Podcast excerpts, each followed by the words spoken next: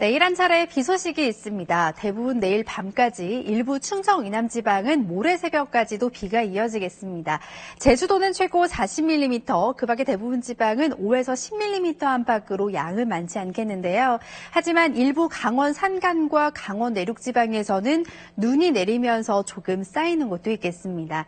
내일까지는 기온이 오늘보다 조금 높겠습니다. 하지만 비가 그치고 찬바람이 강해지면서 다시 날이 추워지겠는데요. 다가오는 주말에는 서울의 낮 기온이 이 도 안팎에 머물겠고, 일요일에는 영하 오 도까지 내려가면서 다시 한 차례 올가을 최저기온을 기록하는 곳이 많겠습니다.